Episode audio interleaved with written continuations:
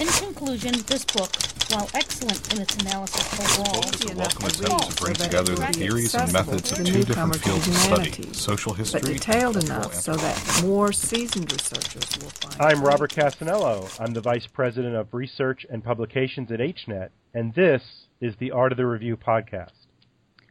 I'm Yelena Kalinsky, Managing Editor of HNET Reviews, and this is a podcast where we examine reviewing and criticism as an academic form. This podcast is brought to you by HNET and the University of Central Florida's Center for Humanities and Digital Research. Welcome to the Art of the Review podcast. Hi, I'm Robert Cassanello, and welcome to this episode of The Art of the Review. And in this episode, we'll be looking at art criticism. And Yelena, you brought this idea uh, for an episode uh, for our subscribers to listen to. And can you tell me a little bit about where the idea of this episode came from? Yeah, um, the idea came from uh, my thinking about the difference as an art historian from writing art history and writing art criticism. I have a friend, Natasha Kurchanova, who is an art historian uh, who works on the Russian avant garde. She's completing a book on Vladimir Tatlin, um, but who is also an art critic. And I will regularly get an email update from her about um, a review of an exhibition or an interview with an artist that she's done for Studio International, which is a well known um, art magazine. And so I was just thinking about what some of those differences might be. And so, how would this? I mean, if we're going to sort of prep our listeners because they've been used to listening to um, episodes about actually writing reviews, you know, book reviews and other media reviews. So, so what's the difference between an art review versus these other reviews we've talked about so far?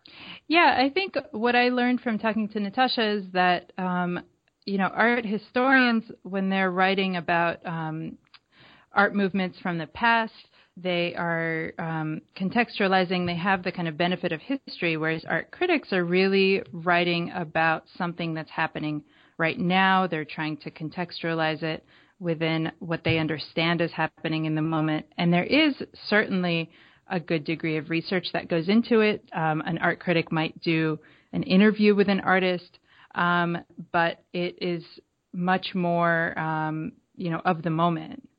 Well, great. Let's listen to that interview now then. Natasha Kurchanova is an art historian and specialist in modern and contemporary art with an emphasis on Russian and Soviet art of the 20th and 21st centuries. She reviews exhibitions and interviews artists for the magazine Studio International, and she has agreed to come on the Art of the Review to talk a bit about the art of art criticism. Natasha, you have written nearly 50 reviews of exhibitions for Studio International, covering a broad range of contemporary artists and exhibitions, including the Moscow International Biennial for Young Art, Manifesta 10 in St. Petersburg, and the 56th Venice uh, Biennale. Could you talk a little bit about what it's like to review such a large exhibition? What are you looking for when you go through it? How do you approach writing about such a large and varied collection of works? Hi, Lena. Yes, it's, it's a good question because reviewing biennials and large exhibitions of fairs and large exhibitions of this type is probably the most challenging types of reviews I've done just because of um, the sheer amount of material, presented material, and also because the focus of these exhibitions is always very sort of diffuse. They're not very focused, um, despite having an overarching theme. When I go through these exhibitions, I usually try to go through them twice or three times and pick out works that catch my eye.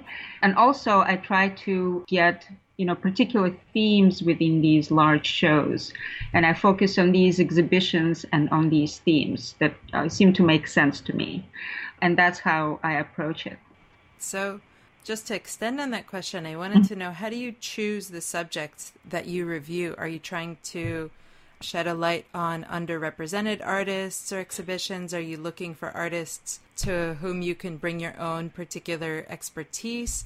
Or does the magazine need to cover just important exhibitions and, and you get assigned? Well, it's sort of all of these things actually. Sometimes my editor asks me to interview certain artists or write certain exhibition reviews, and I do that. Uh, more often, however, he just lets me choose exhibitions, and I send him a list of exhibitions that I um, would like to review, and some of them are blockbuster important shows in, in um, well-known museums. And some of them are really uh, you know in small galleries and not very well-known galleries. I often go to russia and there i meet with artists and curators and sort of uh, get in touch with the art scene and i review exhibitions in russia because there's not that much representation of Russian art in English language press. And this can go into the special skill exhibition reviews. So I just open up a window, I suppose, into the Russian art world a little bit for the English speaking reader. Yeah, I'm always following your reviews of mm-hmm. contemporary Russian artists because that's my interest. So, you're an art historian by training.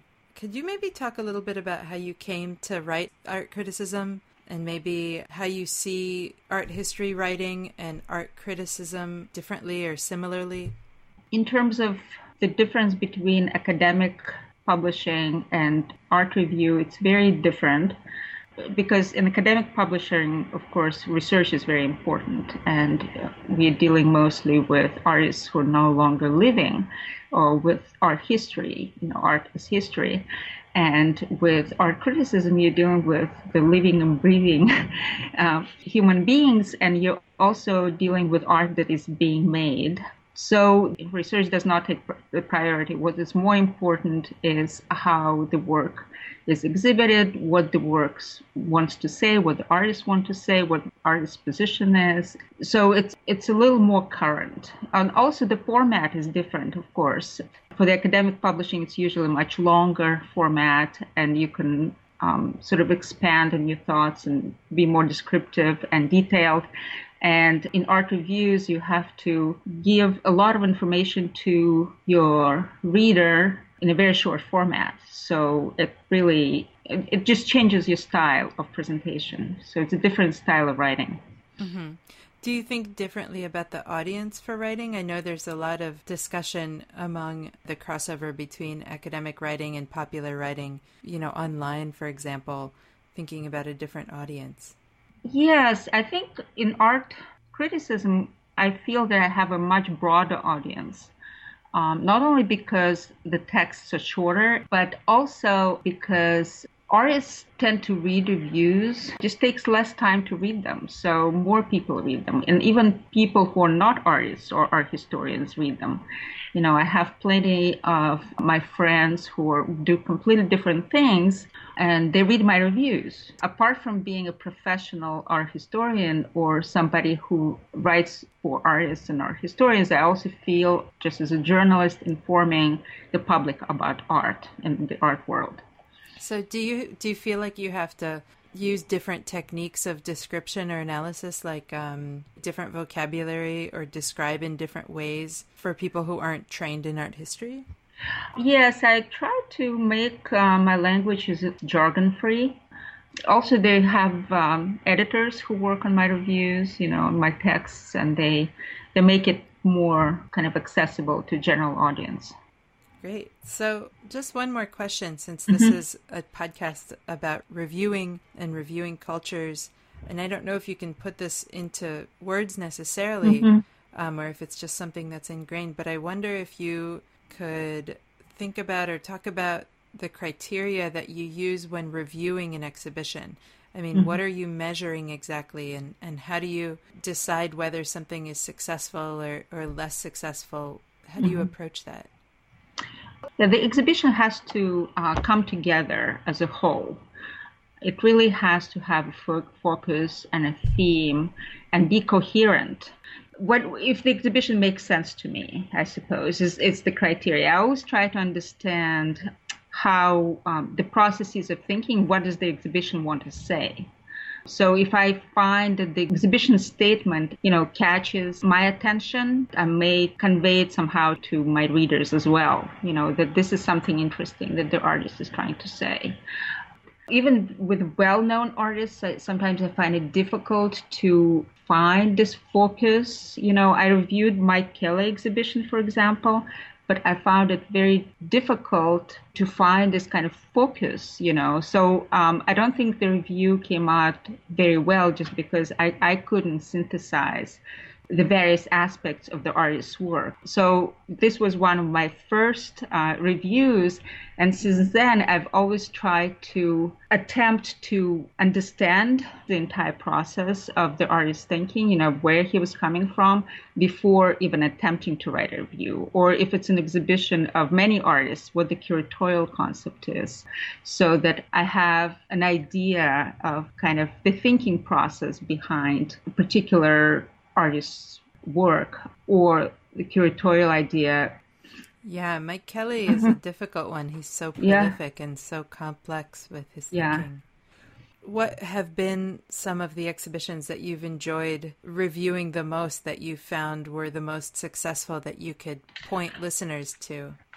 I enjoyed uh, the Fischli and Weiss exhibition, um, and I reviewed it most recently at the Guggenheim Museum. Another show at the Guggenheim that I really enjoyed was Alberto Burri exhibition. I wrote a review of it as well. Um, an exhibition that uh, Ralph Fasanella uh, was well received. He's not well known, is he? No, he's not very well known, but people like the review because um, he was a self-taught artist and he was very sort of accessible artist to the general public. And so my friends who are not artists especially enjoyed it because they uh, like to be introduced to this painter who wrote about things that they knew about. So in this case, after reviewing the exhibition of Ralph Fasanella, I felt like I fulfilled some sort of an educational role by introducing so many people to his art. And, you know, after reading my review, they just went and they saw the exhibition and they later wrote to me saying how much they enjoyed it and thanking me for introducing them to this artist.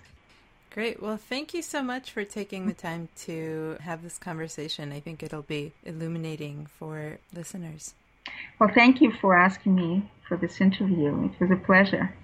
Okay, well, we'll have links to some of Natasha's pieces from Studio International at the Art of the Review show notes page. And I'll also put in a link to the SHERA website, which is the website for the Society of historians of East European, Eurasian, and Russian art, which is incidentally how I met Natasha. So thanks to Natasha for doing the interview, and I hope you enjoyed it.